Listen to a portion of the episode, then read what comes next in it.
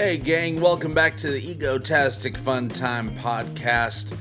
This is a fun one. This one goes deep into the digital effects amazingness that is the Orville New Horizons. Season 3, as some uh, refer to it as. Get to talk to digital supervisor of all the explosions and pew pews, Brandon Fayette about pretty much the entire third season and a little bit of uh, the previous seasons as well. He goes deep, deep, and I'm there with him. We got our snorkels on and everything.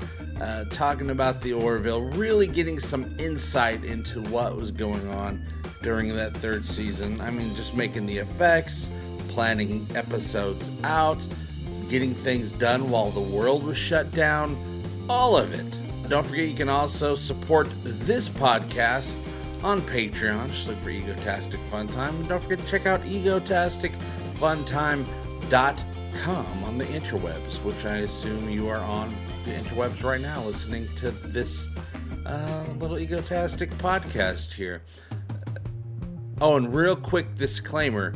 Uh, certain points we're talking about season four of the Orville. Just want to let you guys know uh, Brandon and I were talking in a hopeful manner. And if we get the Orville fandom gets a fourth season, that's kind of what we're referring to. So don't take it as news or anything like that, you guys. Just uh, take it as a bit of fun. I'll see you guys on the other end. Love you. Bye bye.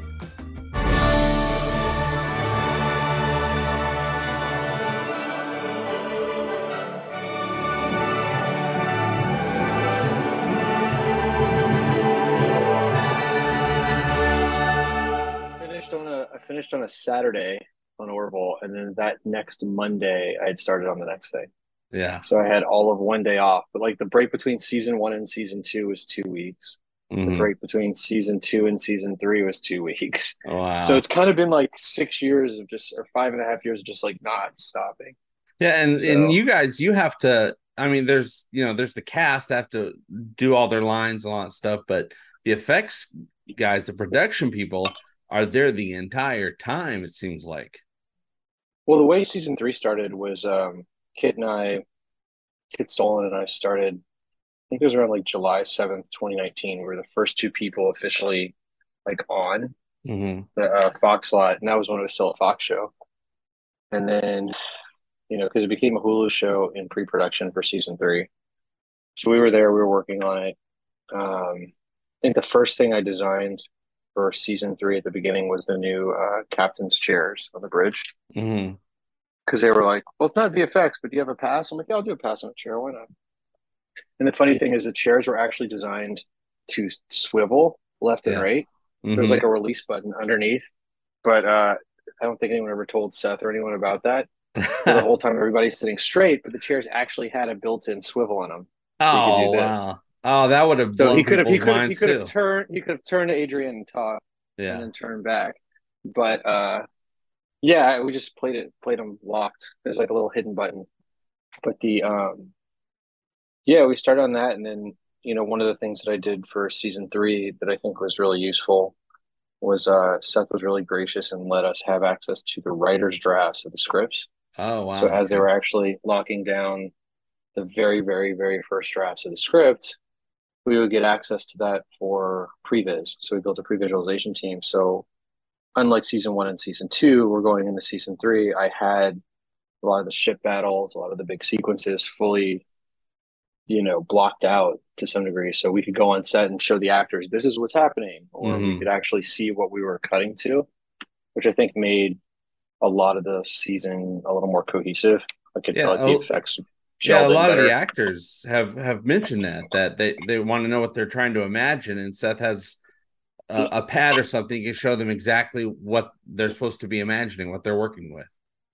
Yeah, so we built we built a lot of that out. I mean, I think the it's episode ten, but I guess it aired as episode nine, hmm Domino or whatever it's called. Yeah. Um, that battle took us like three months to do, and that was an interesting conceit. It was so The funny, there, so much stuff on the screen at once. It, it was it was Yeah. shocking. And when Identity Part Two was a big battle, but you, and, and it broke Oh some records. God. But you guys are breaking your own records with season three. That was a funny thing when he said, "Oh, we're gonna we have to top identity," and I was like, "Oh God," because I I had you know the previous team and I built the narrative for Identity Part Two in New York.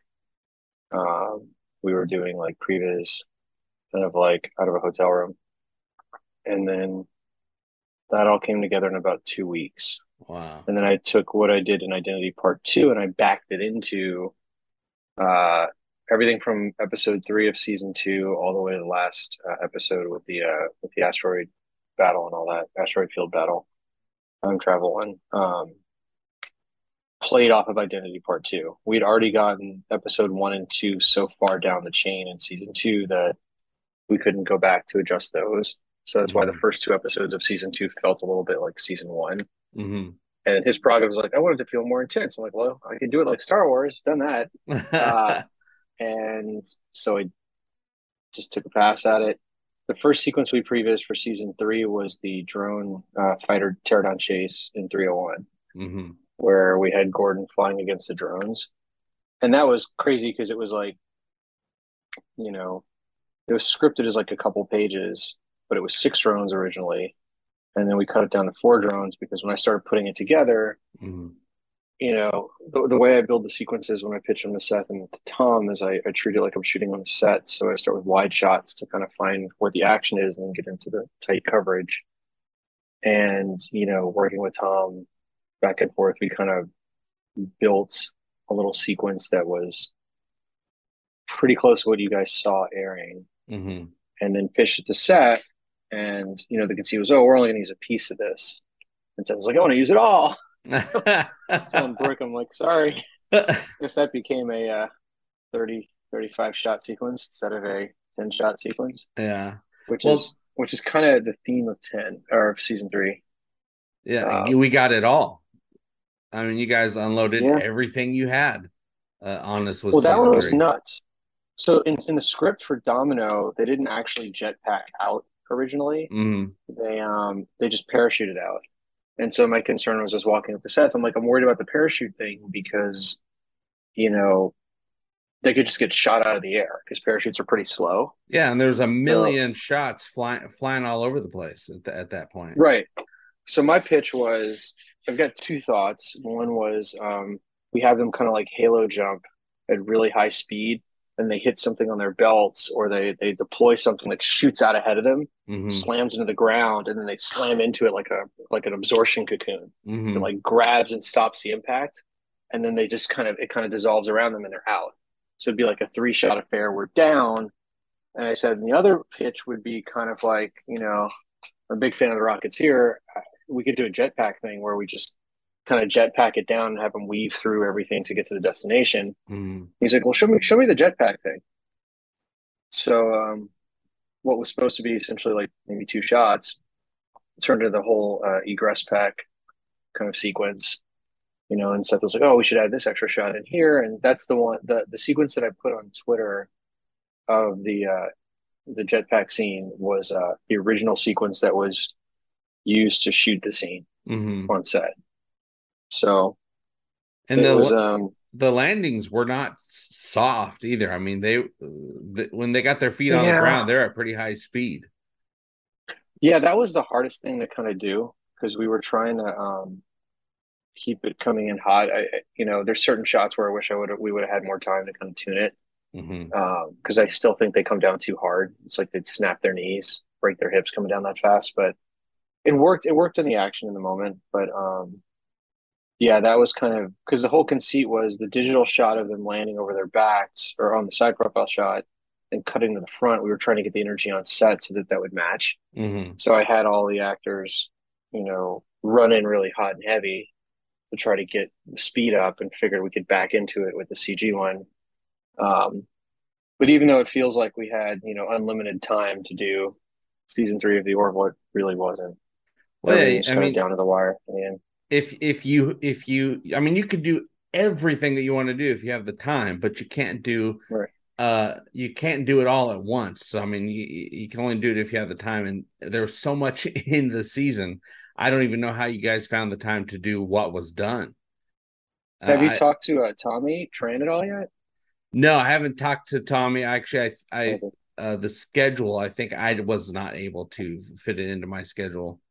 But I was like, hey, I got my I got my main effects guy, Brandon, right here. He'll tell me everything.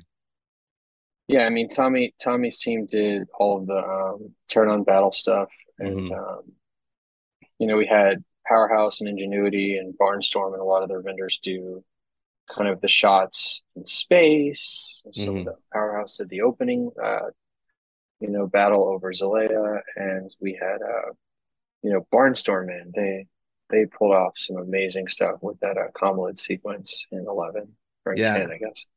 You're gonna have to excuse me because my brain is still hardwired to think that 309, which is the one that's the novella, Yeah. is still 309, and 310 is. It's funny because people are like, oh, they would have never done. I, I remember reading someone's comment about how um, the novella one that they would have never done that and shot the show without Ed and everybody. You know, this was just extended for the novella, but the actual script was that. Was Yeah, I figured they. I was like, of course they would do 85%. it. I mean, an episode. all new people. Yeah, I mean that an episode like that, I was, uh, I was disappointed because I'm like, oh man, if they were able to make that episode, I mean that's that's Emmy worthy type stuff for a show to do. I mean, I'll tell you right now, like my two favorite episodes thematically and story wise for the season were um Topa's episode four, or Mhm. was it six? I think it was six, is what it aired as. Six or five. Yeah, the uh, t- the tale of to- two of Two. That's my favorite episode that aired in the entire season, just bar none. Yeah. Um, but the one that's right behind it, that's just as powerful, is episode nine. I forget what he ended up calling it, the novella one. Oh, um, um, sympathy for the devil. Yep, there you go, that one. So that one, man, we were so set to shoot it. Kassar and everybody had gone to Prague because we were going to shoot it in Prague as Germany. They had scouted it.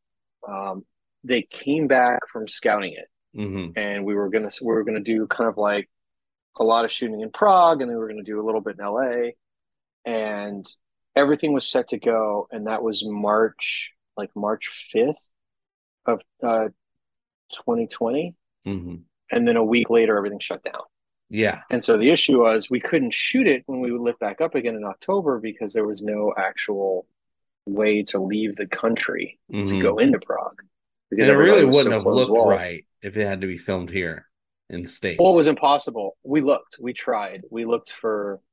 That was kind of like the last resort because I was, I happened to be um, between season two and season three. I took a trip to Berlin with my wife, and we Mhm. um, we were looking at. Uh, I was looking at that area, going like, "Is there anything in Berlin that could play for Berlin?" But then you realize the whole whole city was razed to the ground, and there, there's nothing that really matches the architecture.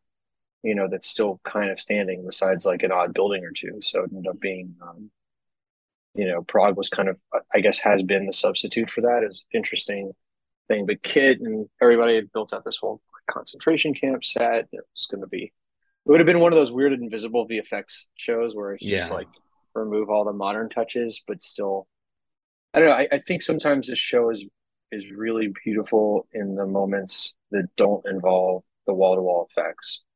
Yeah. it's just about character, you know. Yeah, even the finale. I mean, it was such a great Yeah. wrap up of not only just some uh, of the characters, but of of the story and the theme. And I felt that the finale episode really, it's like the Orville was departing with a very important message uh, to not Yeah. only the audience but to humanity about you know about the social media and getting you know all all of Lysella's story basically.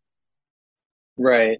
Yeah. I mean, I, I think like, you know, it's it's interesting when you look at, you know, when you're so deep inside of it, working on the show, and you're you're kind of sitting there going, okay, you know, they, they ripped us apart in season one, and season two, they kind of started to like the show a little. Mhm. Season three, people really like the show for the most part, but you know, you're you're always trying to kind of you're trying to kind of make sure you do your best work Mhm. but also stay true to the message. You know, like for me, when when I'm doing the strip battle scenes, you know, I, so many years I have situations where like you'd watch a show and you just get lost in like the battles and you not know what was going on. And that's why in season two, started building that kind of whole handoff thing where I can take the audience with me through a battle. Yeah. And Seth really embraced that. Tom, where you know you're not getting lost in it. Every shot in the battle actually tells a story and it's all cohesive instead yeah, of just random cutaway to ships firing you know yeah we're following ships and it's you know it's, it's right. leading up to to someplace and and you're totally right i see you know i go see a, a space movie and there's all this action and i'm like i have no idea who i'm rooting for i have no idea what's going on i'm just watching a bunch of stuff explode and and, and your brain eventually right. just turns off to that or it doesn't yeah. care anymore but when you're being told a story at the same time it's pretty groundbreaking you want to know the uh, the one the one thing in ten that we missed that hmm. everybody's hmm. catching? What's that? Uh, oh man, it's just the seasoning spent, on the egg salad sandwich. No, no, no, no. we spent so much effort this season to try to not have this happen, and it happened anyway. Mm-hmm. And Brooke mentioned it when we were watching the premiere of Domino on on Hulu, and I was like, "Oh God, how do we miss this?" Well, I finally broke down and did it, you guys. Egotastic Fun Time is finally a freaking podcast, I guess. I have to make words for ego panions around the world to listen to now. And all I can say is, I love it! We're talking about the things I want to talk about with the people I want to hear from, creators from all over the spectrum of entertainment, getting deep into the issues of this thing we call life. And we're going to talk a lot about the Orville as well. Duh. You can listen to episodes of the Egotastic Fun Time podcast almost anywhere pods are casted and support this grand experiment on Patreon or egotasticfuntime.com. Links technically should be listed somewhere in the show notes. I don't know, you guys. I haven't figured this all out yet. Like I said, it's an experiment. Please consider helping to keep the Egotastic universe alive, and I'll see you very soon. Remember, we all do better when we all do better. Damn it, every season it happens. but um so in the main titles, you'll notice that when you see the different shuttles taking off, one says ECV, one says LCV, one mm. says CCV. Um, mm. you know, we try to make sure that when shuttle one is down doing things, shuttle two is the one that's on the ship. Spent all this time and effort, and then stupid scenes where the shuttle takes off from New York with the stolen device, mm-hmm. goes to Quantum, and he meets with the with the Krill and the Moclans. It was the ECV one nine seven one shuttle. Oh. I was like, ah. God, we were. Sl- I was looking at you know, it's like you can't see the forest for the trees. I was looking at all the minutia, like you know, lens flares look like, right? And all of us missed it. You know, you're too and deep into it to to see it from an outside point of view. Because there's you have to change the textures because you're only building one CG asset mm-hmm. which is the ECV 1971 shuttle. So anytime you call out a change, you have to change the actual call sign uh, in the paint job of the ship. So it's a deal. And we had, you know, Fuse did the shot, or we had three vendors work on the shots that are this break in logic. Mm-hmm. So Crafty Apes did the New York shot of the shuttle leaving the uh, Union Central building and flying at Lens, and then mm-hmm. Fuse did the coming off the Earth shot where we wrap around with the shuttle as it goes to quantum at the space station.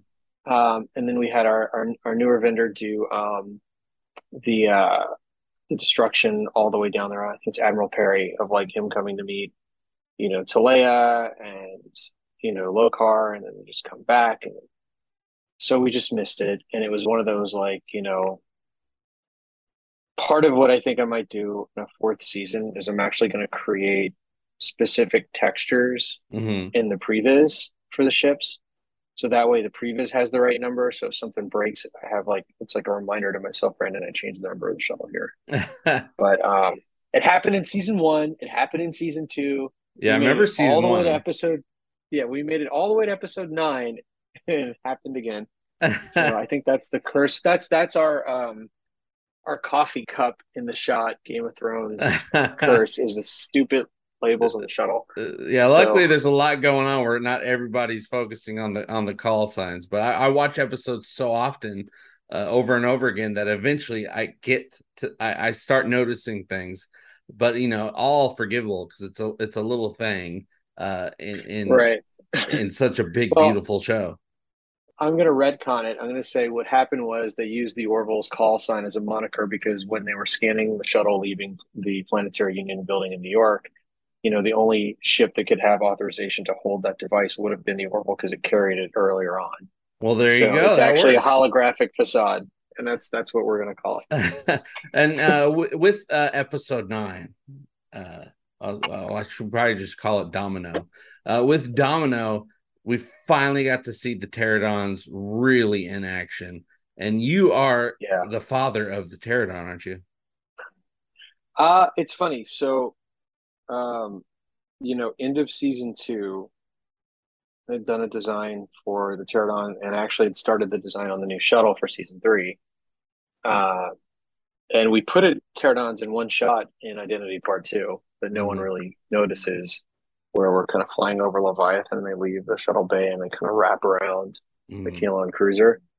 But um, yeah, it was fun. It was um, the original conceit design wise that I didn't really agree with was you had the dark tinted cockpit Mhm. of the Pterodon, and then when they were designing Gordon uh, Gordon's wardrobe, they had an orange visor that went over Gordon's face, and the orange visor would have been like tinted went glass over orange visor over his eyes. You would have never seen his performance. So it was very Mhm. much like kind of the X-wing things. Mhm. So if you look at uh, 301, there is one single shot in the show where you see the orange visor before we pulled it off of the helmet that we didn't bother to pull out, which is when Gordon jumps out of the Pterodon to talk to Charlie, and it's the big steady cam wraparound. Mhm. And she goes, you know, what a beautiful ship. You'll actually see when he puts the helmet down, there's an orange visor on it.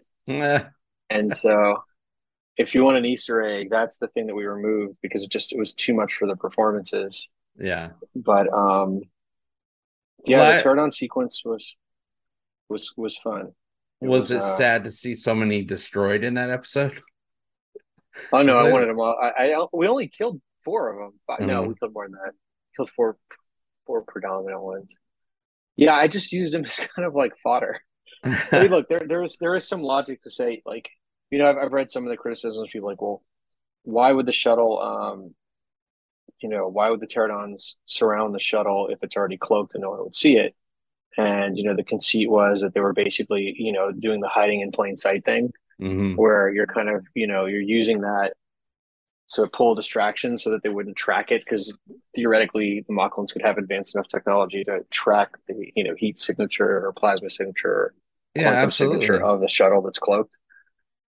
And then, uh, you know, I always really wanted to do this like beautiful, like magic hour sunset, you know, fighter battle, Mhm. which I thought would have been great, you know. And then when Tommy and Fuse lined it up, and then Eric made this awesome comment about let's add more blue to the sky because it was Mhm. originally two cotton candy. So now you've got like this cotton candy sky with this blue side, and it's just it really lined up pretty well. Uh, I threw a couple Star Wars homages in there. I had to do a trench run. Mhm. I had to do uh, when the uh, the crow fighter gets hit and he goes like this, and then he spins out into the wall, and we keep tracking, and that cuts inside. Oh, nice. I Uh, didn't catch that one. And then the um, that was the biggest pitch. I think that was the other pitch I like. I like petitioned. Um, Tom and I petitioned Seth on was you know originally it was scripted. You were just going to Gordon, and you were just going to um, uh, Jay Lee, Gordon, and uh, God, my brains Oh, LaMarr. LaMarr. And yeah. uh yeah, and that was it. And I'm like, we should do this like Star Wars, you know. Tom and I are like pitching Seth. Let's cut some other people in there. Even if we Mhm. don't know their faces, like let's give them kind of like the there's other humans in the world, even though we're killing them off. So we cut in those two stunt guys to be kind of like our other, you know, fighters, because then that made the cross cutting between, you know, Gordon to the guy that dies, you know, Murphy, I think he called him, and like some of the other ones, it was just like very um a very nice kind of like blend so that we had a really good um feeling like there were more people involved like Gordon and you know LaMarr had their own squadron and these people were real people that they knew and they were yeah. maybe we may not have seen them on the Orville but they you know worked with them and so well, it was just- great it to see such a huge battle not take place in space. I mean, that oh was a, yeah a nice thing to see. when when I was previsiting that out with the team, I had to build a timeline. I had like an Excel spreadsheet, and I was calling up. Uh, Brannon Braga was busy on something, so I was calling up Andre Bormanis, going like, okay, um, you know, I've got basically land, sea, and air. so land land is in the tunnels, um, sea is the pterodons and atmosphere fighting, and air is the space battle. So I need to know what's happening around what timeline mm-hmm. because I wanted to make sure that we actually had a natural progression of the battle. Again, this is that whole like I want the audience to be on the journey, not just do random fighting. So we were, you know, where in the timeline is the shuttle about to, you know, explode? and We have to get everybody out. Where in the timeline are they ineffective at even raising the Moclans? Um, you know, concerns over being hit on the battle station. Where in the timeline does they kill the little transceiver thing that makes the Moclans raise the anti-air guns? Mm-hmm. So we were very much going back and forth, like trying to figure out what's happening because the way the script was written was like intercut, intercut, intercut, intercut and it would just say things like, you know, action correct battle, spectacular space battle thing here, or Orville gets closer to the planet, and you're you're trying to kind of go, okay, well, how do I build a narrative of that? And it was, um, like I said, it was almost a three month affair, wow. and we uh, we got the whole thing put together. I think that was one of the last things we ended up pre-visiting. And you can see, like on some of the clips that I posted or the previs, you'll actually see the dates in the corner mm-hmm. uh, of when we actually did the previs, so you can kind of get you can build a clock from like, oh, they did it then, and it took them this long to get here. Um, but a lot of that was like, you know, there was one shot I really wanted to do this season, which I think would have like made the fans really, really happy. Because um, there's always the question. There's always a question of like, okay, does the Orville only have one pterodon? Does it only have two shuttles? And so on and so forth. Mm-hmm. And so uh, when Doug Drexler redesigned the graphics on the floor of the shuttle bay, mm-hmm. with those black stripes around where each shuttle was and where the pterodon was. You know, and I worked with him on like the contours. The conceit was those actually weren't black stripes; those were caution bands because those are actually lifts. So you gotcha. can actually send different ships up and down into the shuttle bay, mm-hmm. almost like they're coming from like deployment tubes from a lower deck. So I actually wanted to build this shot that would actually show a shuttle rising in a position before it takes off. And you could actually you would never have necessarily have to see where it's coming from but just to sell the conceit that oh okay so they're actually like sliding these things in from somewhere else. So the yeah. could have a complement of fighters. Yeah because you know, there could be six or seven john had his own so and and right. gordon had his own. So we're like well where did where are they getting these extras from? Now the other fighters of course got them from their ships i'm assuming. Right. But uh but that makes yeah. total sense so we had we I, I had pitched it, but the problem was, um, you know, and to Seth's point, this it's it would it would have been such a slow big shot that um it it was a struggle to kind of find a place in the narratives to show that right like yeah. the only episode you could really show the pterodon stuff on was Domino because that was the only one who really got a chance to play with them. Yeah. Um. So we kind of you know there were he was trying to find I'm I talked with Seth a few times and was, he was trying to find a place to maybe put the pterodon earlier so you wouldn't have it just in 301 and in 309. Mm-hmm. But again, it's one of those things where it's like you have it has to serve the story. Yeah. you know, as much as people want to see the fighters flying, you can't just throw them in there for the sake of just having them. Yeah, and less is more, as they say. You know, hold yes. on to it, and it becomes a much bigger deal when you finally see it happening, as opposed to every single week having to tear I love battle. the. Uh, there was somebody on Twitter that had posted a while back about how I think we did 304 mm-hmm. and uh, the Krill episode. And they were like, well, there went most of the budget for the season. and they were insinuating that was the biggest episode. And I-, I, wanted to be that guy that was like, well, that tweet didn't age well. yeah, right. Because uh, speaking of this, oh no, you go ahead. No, go for it. I was going to say, speaking of the size of of not only season but the episode Domino, um, it, I mean, back in uh, back in season two, Identity Part Two was was known as you know breaking records as being the biggest thing, uh, biggest battle uh, ever done uh, on a show before. Now we have this, which blows it out of the water. So I'm very much expecting some big nominations uh, for this season. What are your hopes? Man, I don't know. I know the rules have changed. The way it works for visual effects Emmys now is you can do um, you can do the entire season.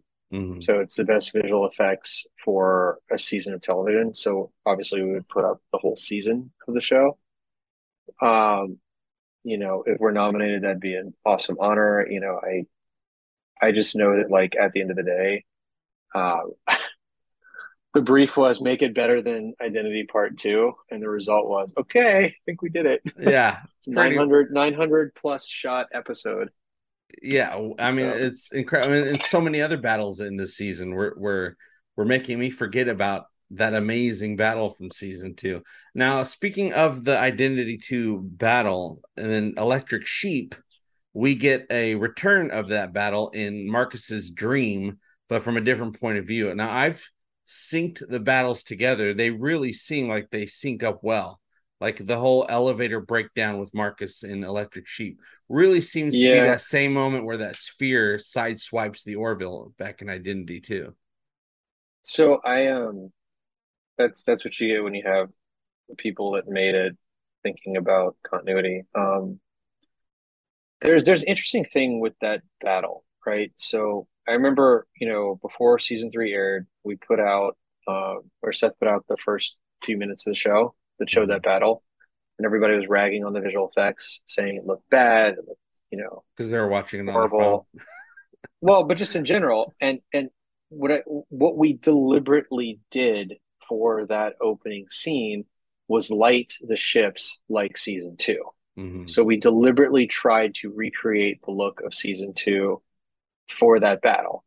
So if you notice, right after Marcus wakes up and you cut to the space station and you see it, it's like a whole different looking show. Mm-hmm. It was a kind of an intentional throwback to the season two identity battle with the season three ships. Yeah. So and uh because that you know, battle took we... place before the entire universe was somewhat reset back to uh to what it or just reset after the whole kelly timeline thing well i mean and part of it too is you got to keep in mind like that was the first sequence that we were lighting. It was you know this particular vendor's first time dealing with these assets. Mm-hmm. you know this was pre-pandemic.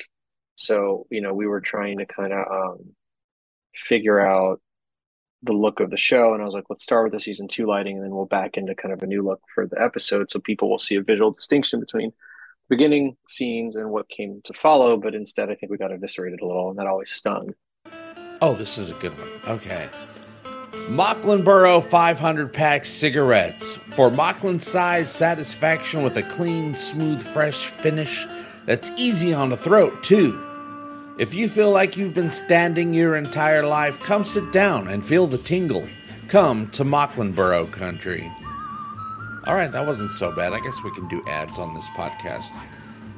All right, cool. Anyway, don't forget to uh, help support this uh, little podcast here on Patreon and egotasticfuntime.com for all information regarding this crazy world of egotasticness, you guys but for to your story about um, how they cut together, you know, there was a rhythm when Tom uh, and I had worked together with Seth to kind of identity, and you know, it was you know Seth's guiding light, you know, and Tom and I kind of just assembling this this thing, and, and Tom has a really specific cadence with the way he likes to cut uh, space battles, and I kind of adopted Tom's cadence even when I'm pre-visiting.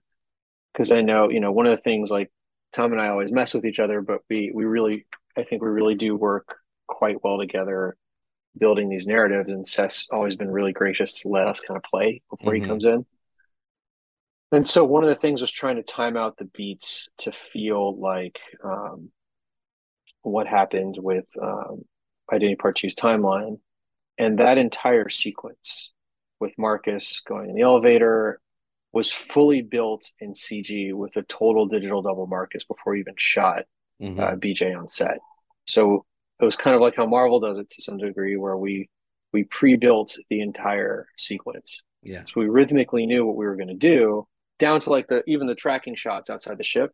Mm-hmm. You know, and then Jon Cassar had fun just building them all together you know, the only nightmare shot was the one where we, we flew from outside the ship into the ship into the hallways. Yeah. Because the set the sets and the ship don't align. But uh the only thing, you know, the only conceit I had when I was like pitching to Tom and Seth was like, I hope people don't realize we're just moving in circles because we don't have extra set. so it's like, you know, he's, he's going down, but he's, he's kind of coming out on the same deck. Uh, so kind of he does a couple loops, but uh, interestingly enough, there are two shots in that sequence that are actually season two shots from Identity Part Two that were digitally modified to be season three shots. Oh wow! So that's, I, that's I a good use of an asset. Oh, I'm on it now. Um, I am on it now. I'm gonna have to do that. I haven't watched because you know it's been a whole ten week process here. I haven't even gone back to uh, look through any of the uh, the beginning of the season yet because I'm always working on the latest episode. But now I'm going back into not what is but what was mode uh, for the Orville because right. it'll be a while before we have we get to talk about new episodes or anything like that. Fingers crossed we get some. Man, um, I hope so. I want to. I want to play in this world again. I, I really, really, really do. Yeah. Why would you ever want to stop? so many stories know, to like, tell. So many pew pews to explode. I mean, it, it yeah, just seems been, like forever fun. I, I I feel like humbled and fortunate to be on it, but also like you know design a lot of the ships, and you know Seth really does. He really does a really good job of letting you know all of us contribute and then he sits back and he kind of comes in and you know puts his touch on it. And as soon as he does that it all just comes together and it's just magic. And it's it's such a great phenomenal group of people. I mean look i i can't i can't talk to you or talk to anyone without talking about you know you know eric and brooke and adam and mm. you know all of all of our team you know george and taylor and peter and you know ian and Lauren and just you know Olivia, all all these people that we had, and Chris McLeod who kept us all going. Chris McLeod would say the same. So Chris McLeod was kind of in charge of all the shots, it's like our master of ceremonies, right? Mm-hmm. And he uh, he would say with season three, the dark forces were always conspiring to take us out. Yeah, and it's like we're always fighting the dark forces because you wouldn't believe how many times like every episode we get to a point where just something was going to go. it's mm-hmm. like the show has to finish. We have to get through it. Yeah, and the and, darkest force was you're making the show and the whole world shuts down and says no. yeah, that one was a good one. Um, man, that was nuts. Like, I mean, we really only we had shot so a pretty good chunk of the season before the world shut down, and then you come back and you're like, you know, there's like certain scenes where like we started back up again where the lighting changed and we had to kind of like digitally fix that on set because it was like we kind of forgot a little bit of what we were doing. Mm-hmm. And you know, for the first few days, and then kind of picked it back up again. And you know, it's it's hard to do that. I mean, when we came back, we were one of the first shows that came back, and there was no vaccine, there was no protection. We were COVID testing like seven days a week, mm-hmm. and it was like you're wearing a face shield on top of a mask, and it was just you didn't know if it was transmitted by air or by by touch. You're like sanitizing all your groceries, and yeah, and you, you don't know, know how bad it's going to end up being. And and think about it this way: everything is saying stay away from large groups of people, and you're locked inside of a closed building with 250 people. Yeah, this show takes day. a village. Yeah, and you're just like, oh my god, this is a thing that could kill us, and here we all are together trying to do it.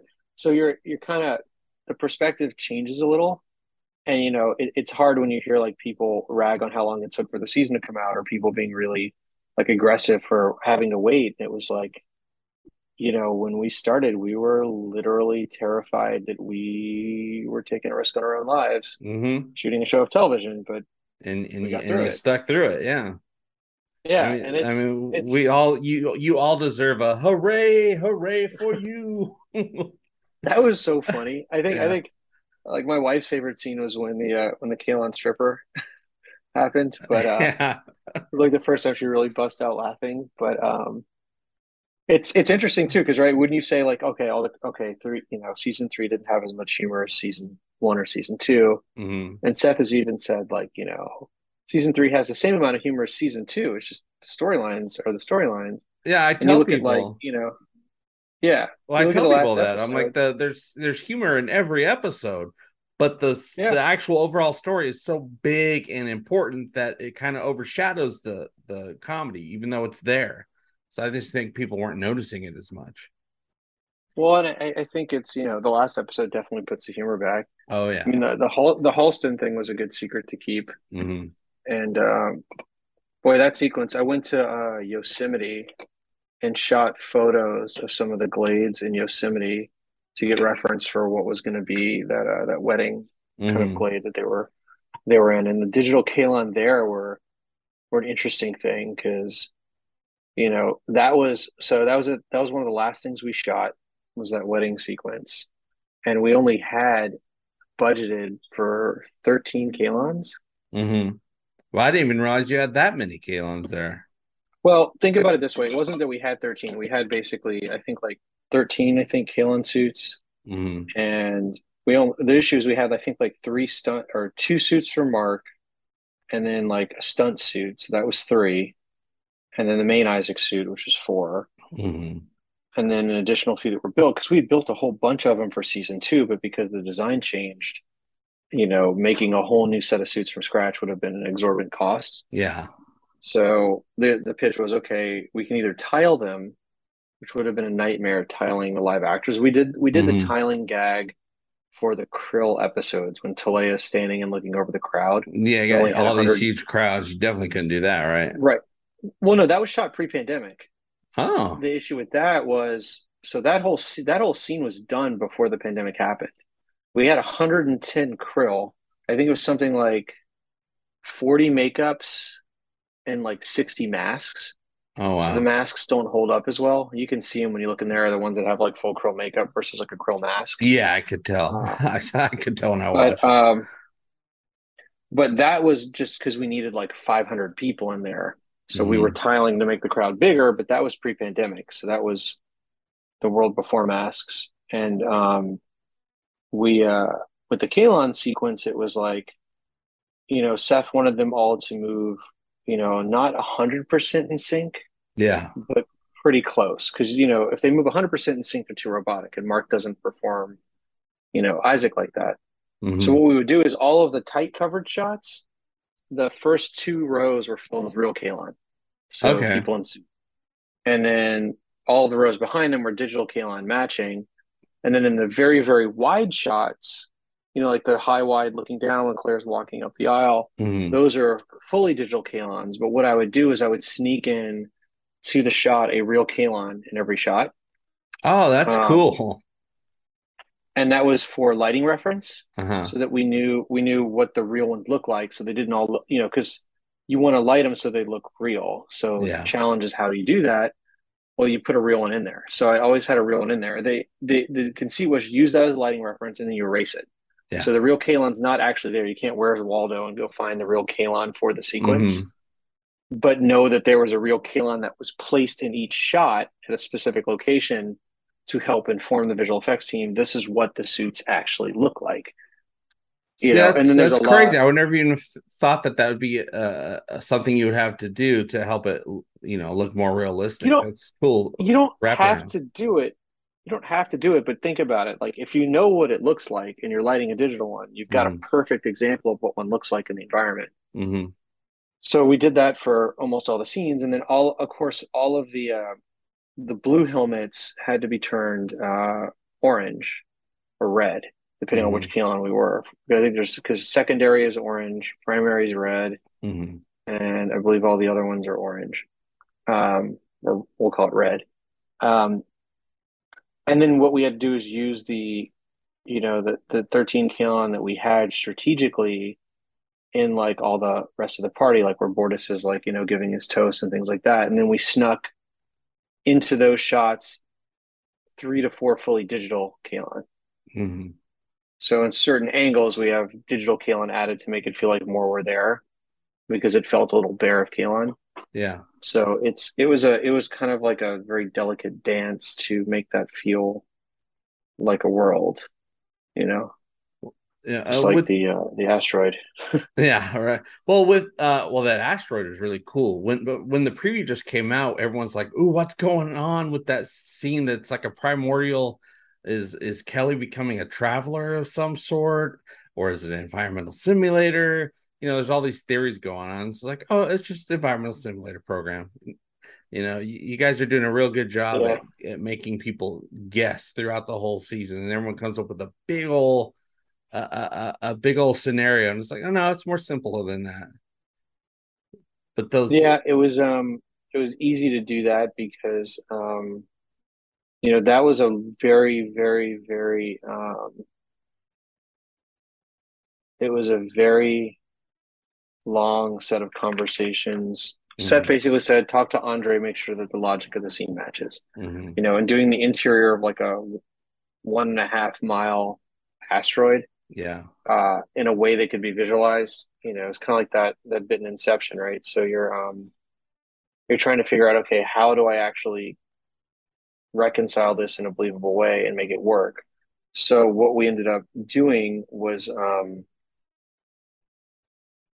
very much plotting out with Barnstorm the curvature of the planet, how it would roll. It ended up being instead of it being perfectly spherical, in order to sell it optically, we kind of made it more like a football.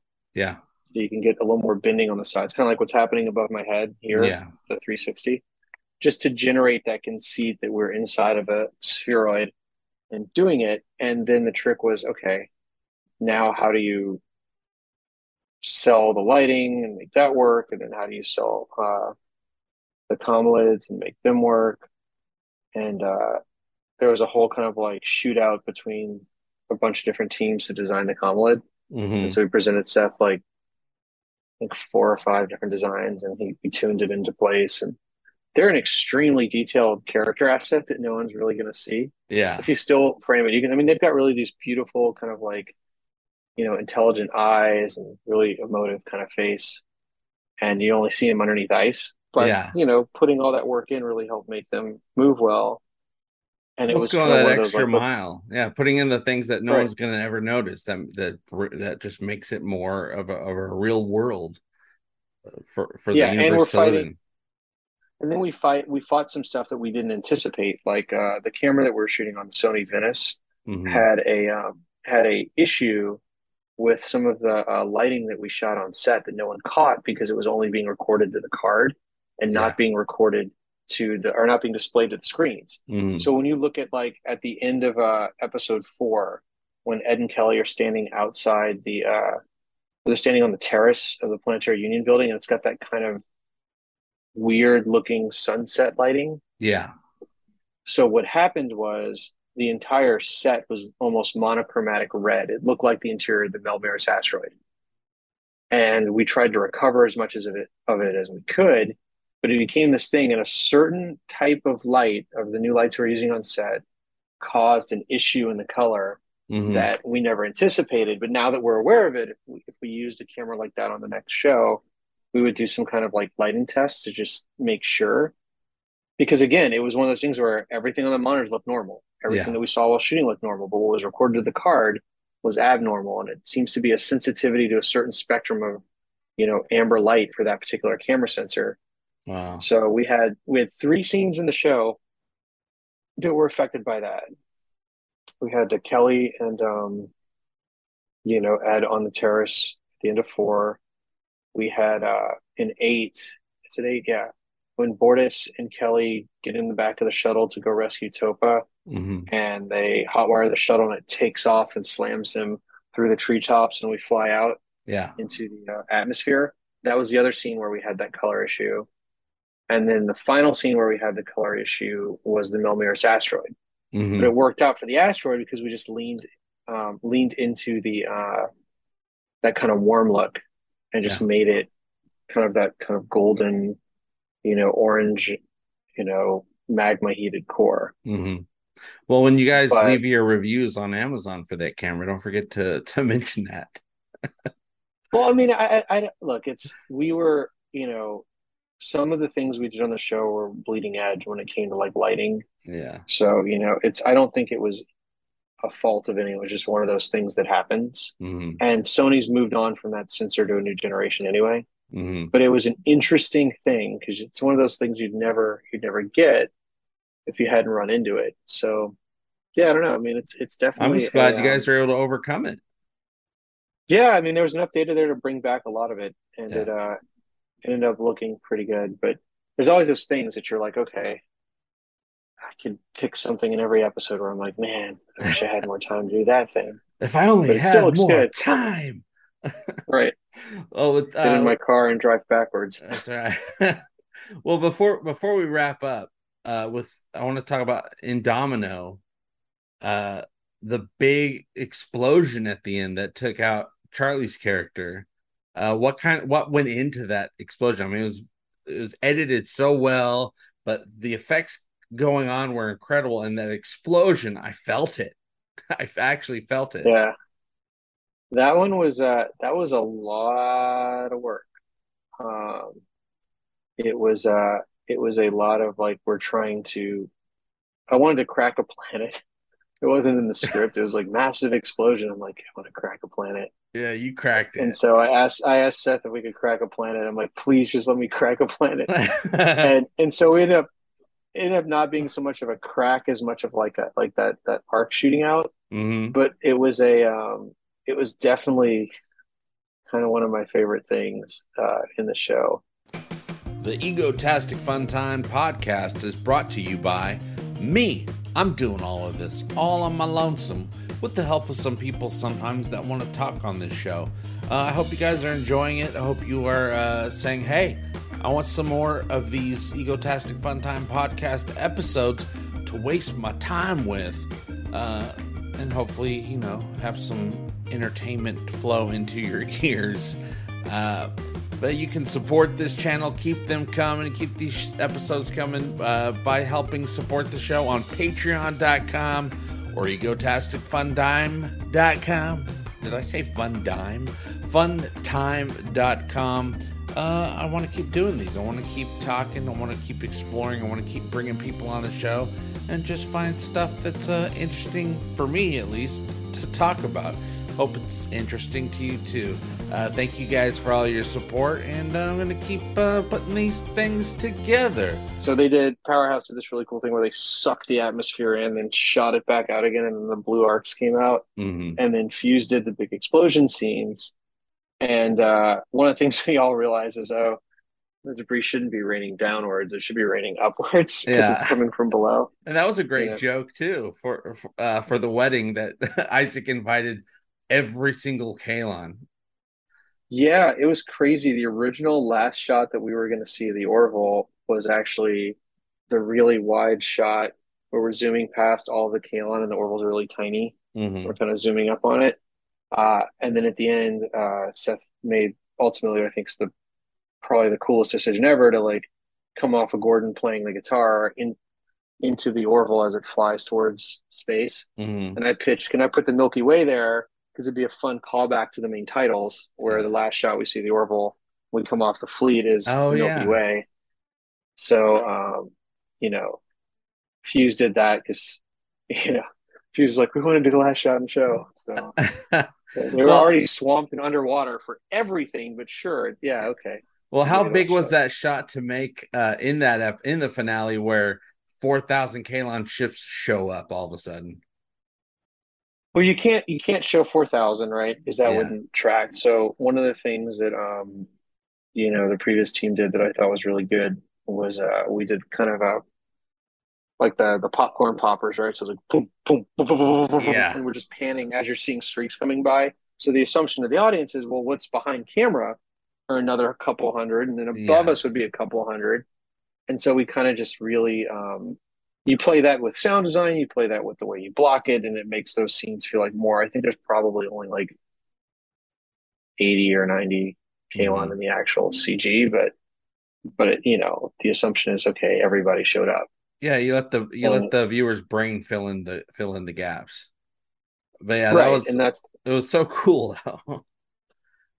yeah, it was fun. It was definitely a um we were really, really just again, not not to keep saying it, but like it was really fortunate that Seth, you know, was so into allowing us to just really have fun making this show what it was from a visual effects point of view. We really didn't have, besides time and scope, you know, we didn't have a lot of limitations. You know, he Yeah.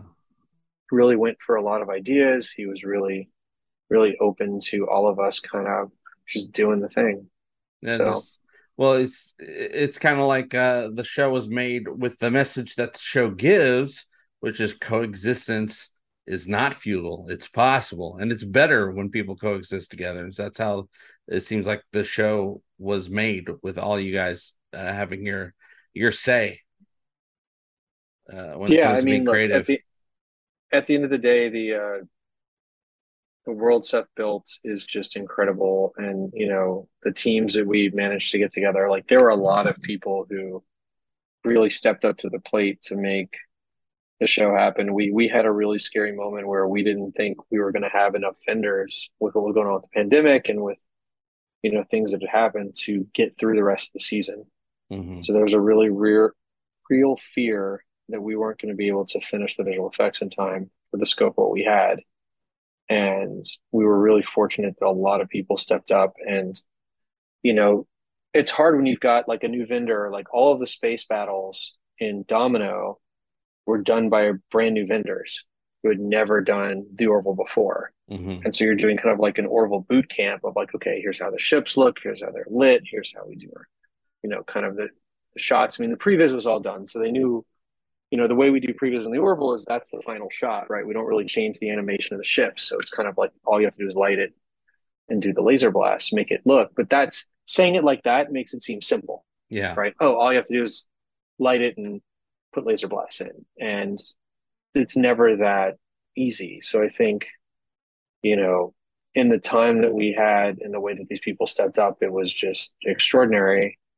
And it looked good. I mean, there again, there's always things that you can go back and say, man, I wish we would have had more time to fix that one shot or that two shot, you know, two shots. It's it's always you're at a certain point you're always going to have to like let it go and say okay you know what this is where i got to put the pencils down and this is where we're going to make it go. You yeah, know? perfection if is I, the enemy of getting stuff done, basically. Yeah, I mean, if I had if I if I had my way, I would do what what CBS did to the original series and go back and revamp all of season one's graphics. Oh man, maybe that opportunity will will happen if it ever even needs to be done. Maybe maybe this I, is where effects stop. This is as far as we'll ever get no, I mean, look, if if we did a fourth season, I think um, I would probably pitch that it looks more like episode six and episode 10 mm-hmm. So the way the space battles were lit in ten, and the way that things were done in six, when we're doing the uh, the silhouette battle around the uh, destroyed installation. Man, there was a cool version of that at one point that was mm-hmm. all just like icy white. Oh, so we ended up going with the greenish, the greenish yellow look, which mm-hmm. I think was the right choice. But the first pitch of it was like ice planet and it was just pure black and white. So the only color you had were the engines and the lasers. Wow. And it was just this beautiful, and it was really hard contrast silhouette. So it was basically like this beautiful space battle entirely in silhouette. Oh, and wow. it was just gorgeous. That sounds new. That sounds it wasn't, new to me. It wasn't. It wasn't where we ultimately ended up, but and where we ultimately ended up still looked freaking awesome. Like Seth was using that that battle at the beginning of 306 as a uh, reference for like what he wanted everything to look like lighting wise. Mm-hmm. So it ultimately really did inform stuff. But one day I'm going to get like a pure silhouette space battle scene in somewhere and just see how that plays out. Because because like imagine people hiding in the shadows of like a battle. Imagine pe- or uh, shadows of things where it's like lit by just a single sun. Mm-hmm. Like Orville right now is like we've got three three magical suns in every shot. Just keep like that pitch. Keep that pitch with you, oh, no yeah. matter what you're working on. Eventually, I'm sure someone's going to want to grab on. Oh, it'd be super cool. Think of it. Think of it like a battle set in the look of Gravity, the movie Gravity, where everything's more oh. realistically lit, mm-hmm. and you've got just you know you see. I mean, look, there's the unrealistic like fires and engines and laser blasts, but just imagine like Star Wars, Star Trek, Battlestar Orville style battle that is just all silhouette. And then you'll see like the silhouette get cut out like ET against the the crest of like a planet, and then you get into it. And then when you cut to the other side of the line, everything's like super lit, like wow. super hard. And hopefully there'll be, be a really lot of cool. planets to crack uh, in silhouette as well. Such a great time talking to Brandon. I want to thank him for coming onto the podcast.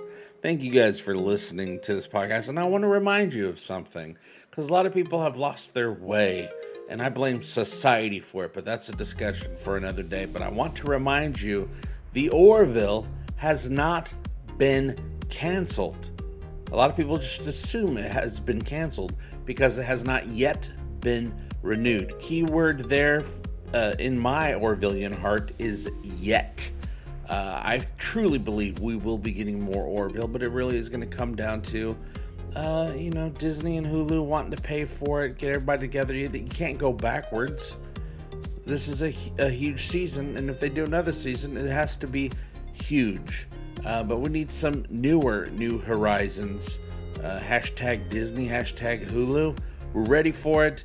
We know we had to wait for everyone to be on board and, and, and get whatever else they have to do out of the way so they can dedicate their minds and hearts and time to the Orville. And I hope you guys will be there with me to uh, enjoy a new season someday. Fingers crossed.